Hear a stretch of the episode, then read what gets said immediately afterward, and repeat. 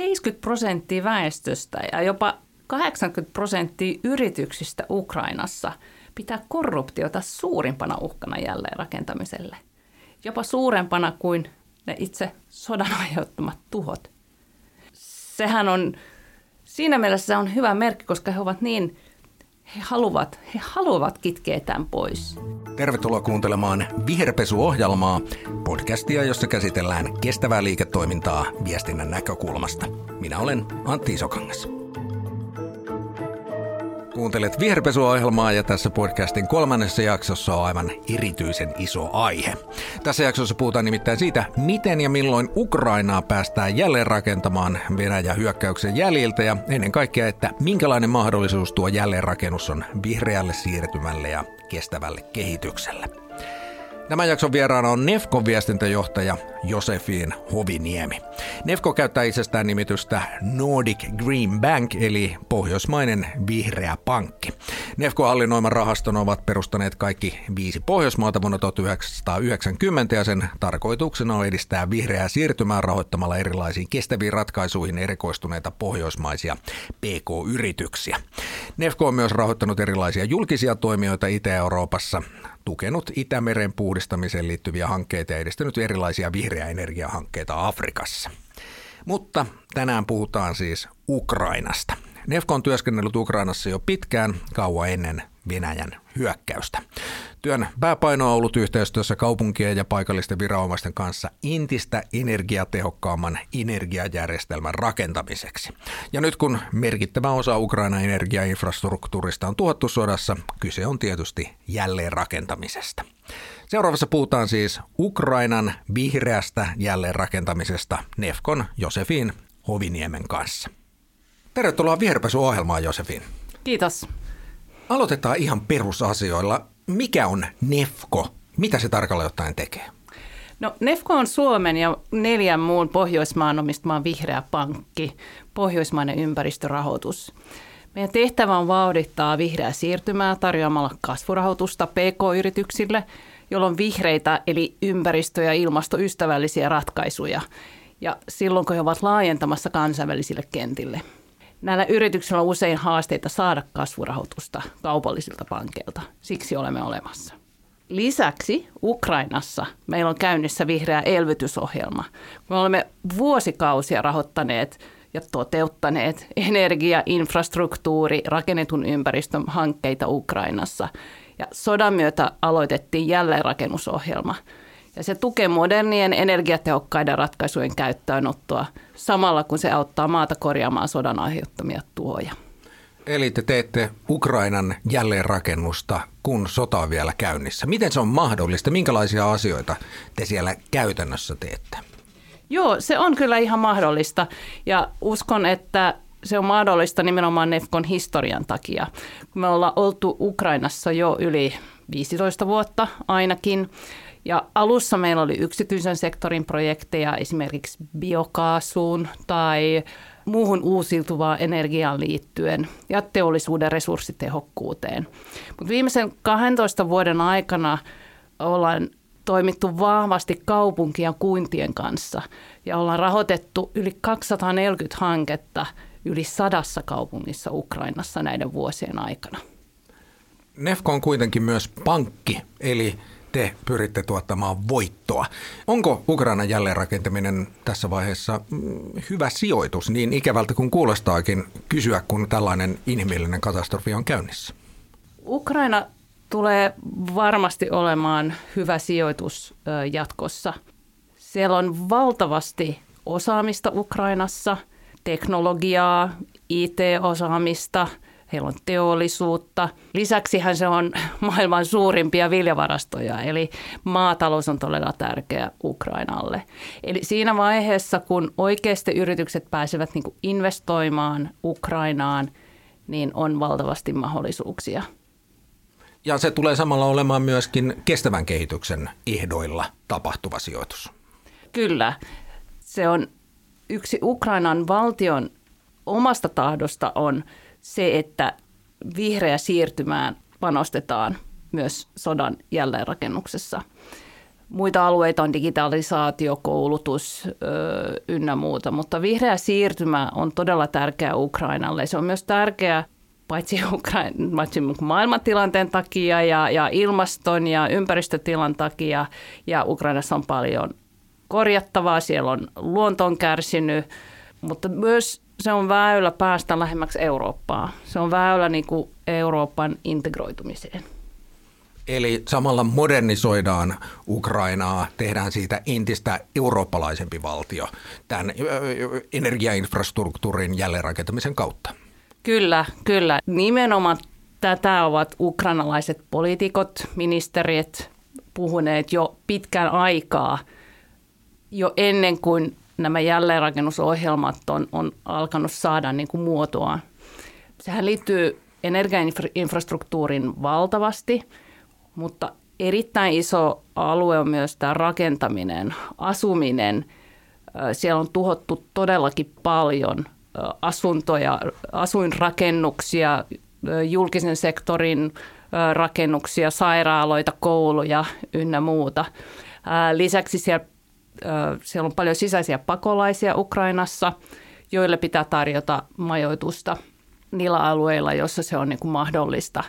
Ja niillekin pitää rakentaa. Eli rakentaminen on niin kuin iso, iso alue, energia, sitten infrastruktuuri, puhutaan myös puhtaan veden saamisesta, veden puhdistamoista, tämän tyyppisestä kriittisestä infrastruktuurista – Eli täällä on niin kuin paljon, sittenhän on niin kuin paljon muitakin ö, alueita, mutta puhdas energia tulee olemaan keskipisteessä ö, Ukrainan jälleenrakennuksessa.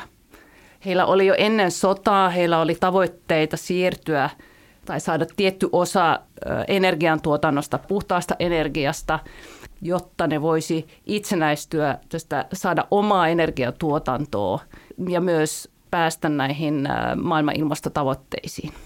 Jos hetkeksi poiketaan Ukraina ulkopuolelle, niin Nefkohan toimii myöskin sellaisilla alueilla, joissa tehdään perinteistä vastikkeetonta kehitysyhteistyötä, johon ei liity samanlainen sijoitustoiminta kuin teidän työhön. Mikä on Nefkon suhde tämmöiseen perinteiseen kehitysyhteistyöhön? Miten se poikkeaa siitä, paitsi tämän vastikkeellisuuden kautta? No ensinnäkin vastikkeetonta kehitysyhteistyötä ei kannata tehdä. Se on kyllä aika selvää. Ja Nefkon rahoitustoiminta perustuu aina jonkin tyyppisen vaatimukseen saada vaikuttavuutta aikaiseksi. Meidän ydintavoite on ympäristörahoituslaitoksena on tuottaa positiivisia ympäristö- ja ilmastovaikutuksia. Ja myös näissä kehittyvissä maissa, missä meillä on tiettyjä rahoitusohjelmia. Mutta sen lisäksi voi olla muita tavoitteita, jotka liittyy vaikka sosiaalisiin ulottuvuuksiin, naisten aseman parantamiseen ynnä muuta. Ja se tarkoittaa näissä rahoitusmallissa, että asiakkaan eli rahoituksen saajan tulee esittää tuloksia vuosittain ja sitten myös hankkeen valmistuttua. Meillä on niin rahoitusohjelma, jossa maksu perustuu tuloksiin. Puhutaan tämmöisestä results-based financing-mallista. Eli asiakkaan tehtävä on kehittää liiketoimintaa – tässä tapauksessa puhtaiden energiaratkaisujen puitteissa. Ja he ovat oikeutettuja tähän rahalliseen tukeen sitä mukaan, kun saavat myytyä näitä ratkaisuja heidän, tai palveluita heidän omille asiakkailleen. Esimerkiksi ne voi olla aurinkoenergialla toimivia latauslaitteita maaseudulla, jossa ei ole sähköverkkoa. Eli heidän tulee päästä ennalta määriteltyihin tavoitteisiin saadakseen tätä rahallista tukea. Viime vuosina on puhuttu entistä enemmän siitä, että myöskin näissä perinteisen kehitysavun kohdemaissa, esimerkiksi niin kuin Afrikan kehittyvissä talouksissa, pitäisi siirtyä entistä enemmän tämmöisiin rahoituspohjaisiin hankkeisiin, koska se tuottaa tehokkaammin mitattavia tuloksia ja on esimerkiksi vähemmän altista korruptiolle. Edistääkö NEFCO tavallaan juuri tätä työtä omalla toiminnallaan? Kyllä. Ainakin oma kokemuksen perusteella pitää paikkauksia. Eli tuen ja hyödyn saajaa pitää sitouttaa siihen hankkeeseen. Ja pitää myös antaa riittäviä valmiuksia jatkaa siitä eteenpäin. Muuten niin helposti se asia jää, sitä ei kehitetä eteenpäin, hyödynsaaja ei osaa tai ei välitä huolehtia siitä pitkällä aikavälillä. Näin on, näin on käynyt erilaisissa tämmöisissä kehitysyhteistyöhankkeissa, joista vaikka on lahjoitettu jotakin, niin sitten se on helposti jäänyt niin kuin käyttämättä. Että kyllä, kyllä se on todella tärkeää, että, että sitoutetaan siihen ja sitten myös fasilitoidaan, koulutetaan tarpeen tulleen, mutta fasilitoidaan sitä liiketoimintaa, niin kuin, että he itse kehittävät ja itse pääsevät niin kuin viemään sitä liiketoimintaa eteenpäin. Toisaalta sitten perinteisen kehitysavun puolesta puhujat on joskus kritisoineet sitten tällaista sijoitustoimintaa siitä, että se on liian markkinahenkistä ja että siinä ajatellaan enemmän niiden suomalaisten tai pohjoismaisten yritysten etua, eikä niinkään sitten niiden kohdemaiden ihmisten etua. No se on varmaan monen liiketoiminnan perusta, että halutaan ajatella sitä omaa etua, mutta onhan se tärkeää, että pitää luoda pohja myös paikallisen väen mahdollisuuksilla hyötyä siitä, saada työtä, itse oppia ja kehittää. Et missä tahansa liiketoiminnassa niin win-win kantaa paljon pidemmälle kuin yksipuolinen etu. No jos palataan Ukrainaan, niin onko Ukrainan jälleenrakentaminen myöskin hyvä bisnesmahdollisuus suomalaisille ja pohjoismaisille yrityksille? Kyllä se tulee olemaan melko varmasti. Mä näen ehkä niin kuin kahdesta eri näkökulmasta. Eli nythän niin yritykset on jo liikkeellä ja, ja ne taloudellisesti tukea antavat maat ovat liikkeellä ja ne näkee paljon näitä bisnesmahdollisuuksia. Suomessakin on muuten ulkoministeriön alulle panema jälleenrakennussuunnittelu käynnissä ja siihen osallistuu laaja joukko elinkeinoelämän edustajia. Mutta palatakseni näihin bisnesmahdollisuuksiin, niin – sitten kun aika tulee ja on mahdollista lähteä niin kuin investoimaan, tällä hetkellä on, on haasteellista, koska ei ole vakuutuksia saatavilla ja, ja, ja vakuuksia on niin kuin vaikea saada, että, että kaupalliset toimijat ei oikein niin kuin pääse. Myös tämän sotatilan takia myös meillä kansainvälisillä rahoituslaitoksilla on, on niin kuin lainaohjelmat niin sanotusti jäissä, että on, on, emme voi antaa niin kuin tällä hetkellä niin kuin lainaa joitakin niin kuin aloitteita on, että, että, että se lähtisi taas käyntiin. Mutta sitten kun pääsevät, niin siinä on mahdollista niin kuin investoida siihen maahan. Voidaan ajatella niin, että siellä yritykset kasvattavat omaa liiketoimintaa siellä Ukrainassa ja kasvavat siellä Ukrainan markkinoilla. Mutta sitten toinen puoli on, että voidaan myös hyödyntää Ukrainan osaamista, vahvaa IT-osaamista, vahvaa teknologiaosaamista, alihankintaketjuina ynnä muuta. Että esimerkiksi ukrainalaiset itse ovat maininneet, että se voisi olla hyvä maaperä saada sitä omaa tuotantoa Eurooppaan – muun muassa niin kuin tietotekniikan osalta ja, ja muiden tämmöisten komponenttivalmisteiden osalta. Eli tästä löytyy myöskin sitten tällaisia etuja ukrainalaisille erilaisten vastaostojen kautta, että se on myöskin markkinointimahdollisuus ukrainalaisille. Ilman muuta, ilman muuta. Ja he, ovat jo, he ovat jo aiemmin markkinoinut vahvasti sitä osaamista ja he ovat nyt, nytkin he markkinoivat sitä vahvasti. Nythän marraskuussa järjestetään Varsovassa tämmöinen iso tapahtuma nimenomaan nimenomaan yritysmaailman edustajille. Ja aiheena on siis Ukrainan jälleenrakentaminen. Ja tavoitteena on auttaa yrityksiä ymmärtämään näitä mahdollisuuksia sekä luomaan yhteyksiä. Eli ukrainalaiset ja sitten myös muun maalaiset ja Suomestakin lähtee iso delegaatio paikan päälle. Voiko tästä jälleenrakentamisesta olla suomalaisille ja pohjoismaisille yrityksille muitakin etuja, kun rakennetaan esimerkiksi sitä Ukrainan energiainfrastruktuuria tai rakennuskantaa ihan nollapisteestä uusiksi korvataan joko täysin tuhottu tai erittäin vanha-aikainen rakennuskanta tai energiainfrastruktuuri, niin päästäänkö sinne esimerkiksi testaamaan kokonaan uudenlaisia teknologioita tai malleja, jotka ei olisi mahdollisia Suomessa tai muualla Pohjoismaissa? Nimenomaan niin. Tämähän on, tämähän on niin erittäin hyvä tämmöinen kenttä lähteä skaalaamaan teknologioita. Eli kun miettii että Ukraina on ollut ja on vieläkin suuressa, suureksi osaksi riippuvainen fossiilisesta energiasta. Näin se vaan on. Mutta sitten kun pitää rakentaa uutta ja nollasta, se pitää tehdä kestävällä tavalla, puhtaita energiaratkaisuja ja myös uusia energiaratkaisuja käyttäen. Ja monet ukrainalaisetkin on nähnyt, näkee mahdollisuuksia tehdä asioita jopa EUn vaatimuksia paremmin. Eli kyllä siellä on, on paljon semmoista pöhynää. Ja nimenomaan Suomessa myös muissa Pohjoismaissa yrityksillä on paljon annettavaa tällä saralla.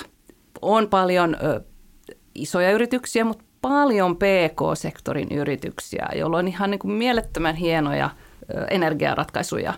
Ja heillä tulee olemaan mahdollisuuksia lähteä niin kuin tänne Ukrainaan kasvua hakemaan ja, ja testaamaan niitä, niitä ratkaisuja uudella markkinalla. Ja tämä on myös semmoista, mitä Nefko on tehnyt aiemminkin Ukrainassa on ja tekee muutenkin PK-sektorin yritysten kanssa. Eli Nefko on erikoistunut rahoittaa uusien teknologioiden kansainvälistymistä ja skaalautumista uusilla markkinoilla. Eli vähän samalla tavalla kuin monissa kehittyvissä maissa hypättiin tietotekniikassa se pöytäkonevaihe kokonaan yli ja mentiin suoraan mobiiliteknologiaan, niin mm. niin Ukrainassa voidaan myöskin hypätä energiateknologiassa monta askelta yhdellä kertaa eteenpäin. Kyllä, uskon, uskon niin. Mikä on Josefin kaikkein tärkeä asia, minkä sä itse henkilökohtaisesti olet oppinut kestävästä kehityksestä ja kestävästä rahoituksesta? Sanoisin, että vaikuttavuus, se pitää olla osa niitä rahoituskriteereitä ja maksuliikenteen täytyy olla hallussa. Tämä on niin kuin todella tärkeitä. Jos saan vielä lisätä, niin kyllä se niin kuin rahoituksen saajan valmiuksen kehittäminen, korruptioriskin minimoiminen ja kansalaisyhteiskunnan osallistaminen ovat tärkeitä asioita. Eli kun puhutaan kestävästä kehityksestä, ei Ukrainankaan tapauksessa puhuta pelkästään siitä vihreästä siirtymästä ja tavallaan niistä ympäristövastuun kysymyksistä on samalla myöskin niin kuin sosiaalisista kysymyksistä. On. Ukrainassahan on korruptioriski on merkittävä. Se on ollut ja nyt kun Ukrainaa pitää sijoittaa aika paljon, tällä hetkellä lasketaan, että yli 400 miljardia euroa menee jälleenrakentamiseen, niin se on tietenkin houkutteleva myös heille, joille – jotka haluavat ehkä hyötyä niin kuin itse ja itsekkäästi niistä, niistä avustuksista. On todella tärkeää, että siellä tehdään sellaisia toimenpiteitä, millä varmistetaan, että se raha, avustus menee oikeisiin kohteisiin, myötä, että se maksuliikenne on kunnossa. Osallistetaan myös kansalaisjärjestöjä, paikallisen kaupungin – väestöä, jotta kaikki ymmärtävät, miten näitä projekteja toteutetaan ja että he näkevät läpinäkyvästi, mihin niitä rahoja käytetään ja minkälaisia tuloksia saavutetaan. Eli vaikuttavuudella tarkoitat käytännössä sitä, että tälle sijoitettavalle rahalle täytyy asettaa myöskin muita ehtoja kuin se takaisin maksaminen, esimerkiksi tämä juuri Joo. korruption kitkeminen, läpinäkyvyys ja niin edelleen. Joo, kyllä. Meillähän niin kuin Nefco, joka on vihreä pankki, meillä se ympäristö tai, tai ilmasto liittyvä vaikuttavuus on se niin kuin kaikkein oleellisin, eli pitää tehdä kestävällä tavalla. Mutta sen lisäksi voi olla ja pitää olla myös vaatimuksia muun muassa niin kuin sosiaalisen ulottuvuuden. Se voi olla esimerkiksi, että pitää rakentaa liikuntarajoitteisia ää, ihmisiä ajatellen. Pitää ajatella, se on, voi olla täysin uusi asia siellä. Sekin on niin kuin yksi ää, ulottuvuus tässä vaikuttavuudella. Ja sitten se korruption kitkeminen, se on niin kuin todella tärkeää. Se on niin kuin omistajien – fokuksessa ja se on myös EUn ehdoton vaatimus, jotta Ukraina voisi, voisi jatkaa tähän niin EU-hun menevällä polulla.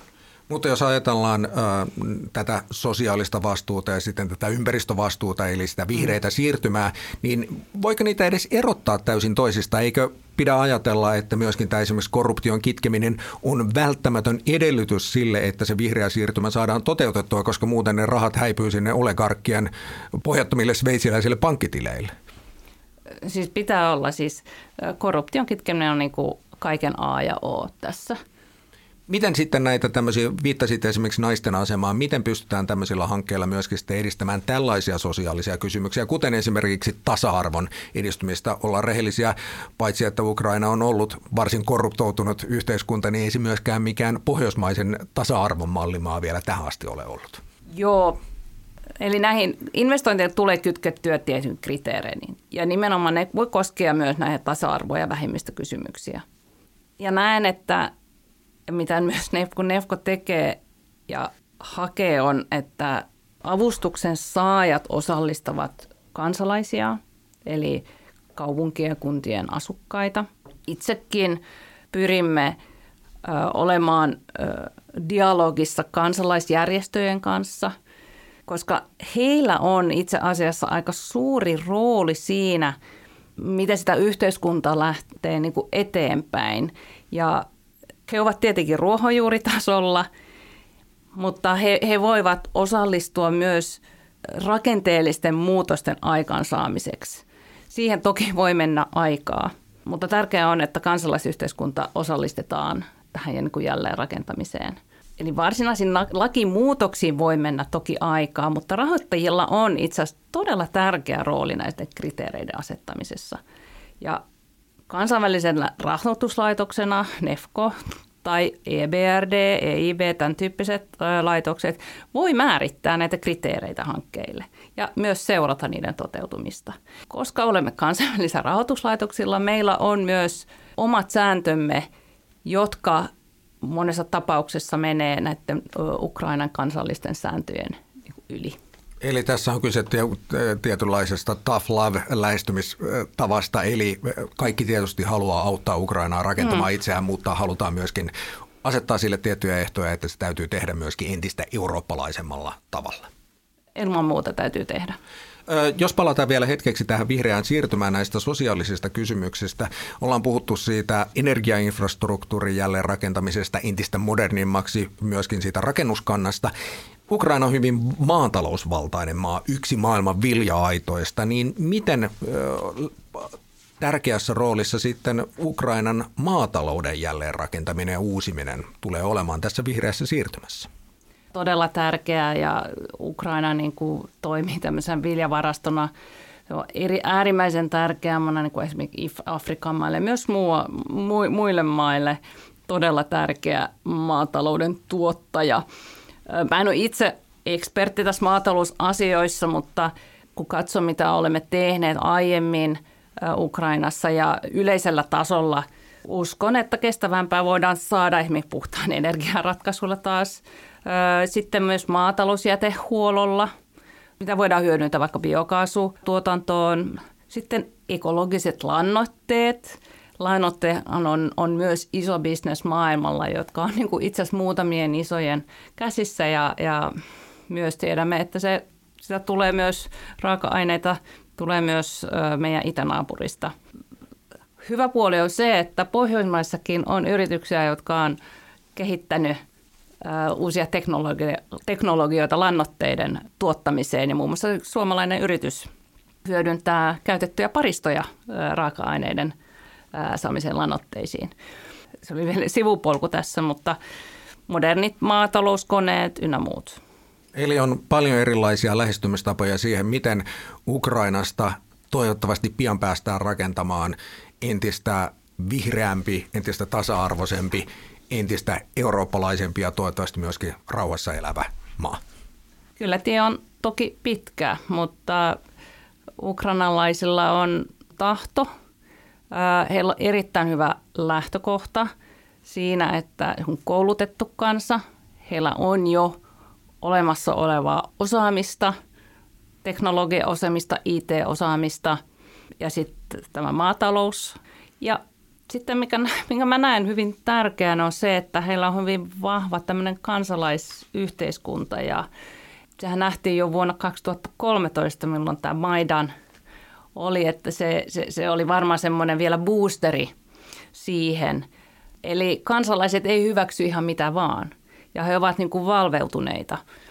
Toki siellä on kaikkea löytyy, se on iso maa ja, ja iso väestö, mutta esimerkiksi se, että mä luin hiljattain, että, että itse asiassa 70 prosenttia väestöstä ja jopa 80 prosenttia yrityksistä Ukrainassa pitää korruptiota suurimpana uhkana jälleen rakentamiselle. Jopa suurempana kuin ne itse sodan aiheuttamat tuhot siinä mielessä se on hyvä merkki, koska he ovat niin, he haluavat kitkeä tämän pois. Ja erityisesti nuoret on valveutuneita. Ja se tarkoittaa, että sitä tahtotilaa on presidentti Selenskikin on tahtoa kitkeä pois ja hän on itse ryhtynyt toimenpiteisiin. Hän on vahvistanut näitä korruptiovastaisia toimia ja irtisanonut jo korkearvoisia virkamiehiä ja jopa ministereitä näiden epäilyjen, korruptioepäilyjen takia. Toki sitä tulee kestämään vuosia ennen kuin saadaan kitkettyä kokonaan pois, jos koskaan kokonaan. Mutta tahtotila on olemassa, niin se on jo iso askel oikeaan suuntaan. Eli tässäkään ei ole kyse siitä, että jostain Pohjoismaista tullaan kertomaan ukrainalaisille, miten heidän pitäisi yhteiskuntansa järjestää, vaan autetaan ukrainalaisia järjestämään asiansa heidän haluamallaan tavalla. Kyllä mä uskon, että se, se ei välttämättä ole hyvä lähtökohta tulla mennä kertomaan, että miten pitää asioita järjestää. Että toki EUlla on on vaatimuksia jäsenyyttä ajatellen ynnä muuta ja voimme rahoittajina asettaa kriteereitä, mutta – kyllä se rakentaminen täytyy lähteä niin kuin ukrainalaisista itse.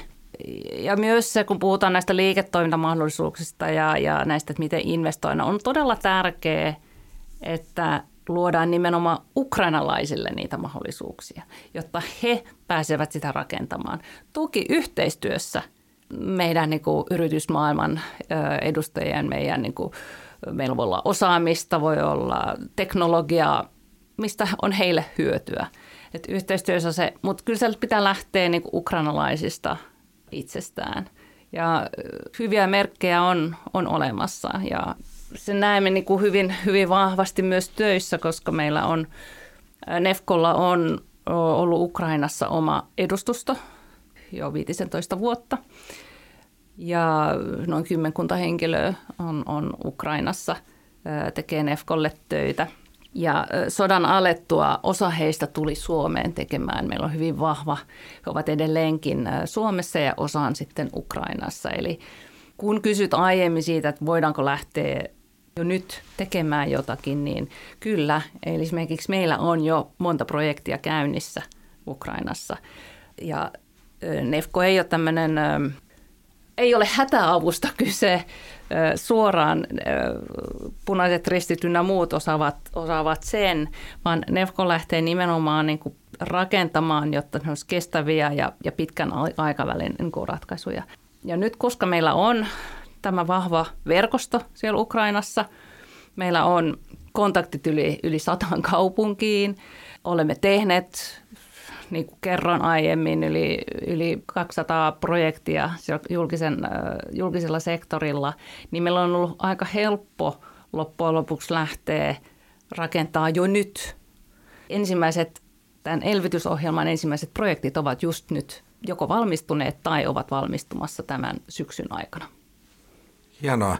Anna Josefin lopuksi vielä kolme käytännön vinkkiä siihen, miten Suomi suomalaiset yritykset ja jopa tavalliset suomalaiset, eli meidän kuuntelijat, voi auttaa Ukrainan jälleenrakentamisessa joko nyt tai sitten, kun se sota toivottavasti pian on ohi. Joo. No, äh, ehkä ensimmäiseksi sanoisin, että pitää huolehtia siitä, että valitaan ne oikeasti tukea tarvitsevat kohteet, käytetään luotettavia toimivia kanavia sen avun perille saamiseksi, sisältäen sen rahaliikenteen – jotta se apu löytää oikeasti perille eikä raha mene väärin taskuihin. Numero yksi. Numero kaksi, sanoisin, pitää rakentaa suhteita jo nyt tulevaisuutta varten. Koska se voi olla myöhäistä, kun sota päättyy tai markkinat avautuvat yrityksille. Nyt pitää olla siellä, nyt pitää olla valppaana ja rakentaa suhteita, koska Ukraina, ukrainalaiset toimivat suhteilla – se liiketoiminta perustuu siihen. Ja kolmas, sanoisin, että turismilla. Pitää sitten, kun ovet avautuvat tavalliselle kansalaisille tai suomalaisille, niin matkusta Ukrainaan, käytä sikäläisiä palveluita ja auta heitä rakentamaan sitä maata. Se on ainakin omalla agendallani. Hienoa. Tuota, nähdään toivottavasti siellä Ukrainan lomakohteissa jonain päivänä. Kiitos Josefin. Kiitos. Olet kuunnellut Viherpesuohjelmaa, podcastia, jossa käsitellään kestävää liiketoimintaa viestinnän näkökulmasta. Tämän jakson vieraana oli Vihreän pohjoismaisen pankin Nefkon viestintäjohtaja Josefin Hoviniemi. Vierpesuohjelman seuraavassa tämän kauden viimeisessä jaksossa puhutaan sitten autoilusta. Vieraana on mies, joka haluaa pelastaa autoilun tekemällä siitä kestävää. Liisausfirma Sekto Automotiven toimitusjohtaja Matias Henkola. Mutta kiitos tällä erää kuuntelemisesta. Minä olen Antti Isokangas. Palataan asiaan.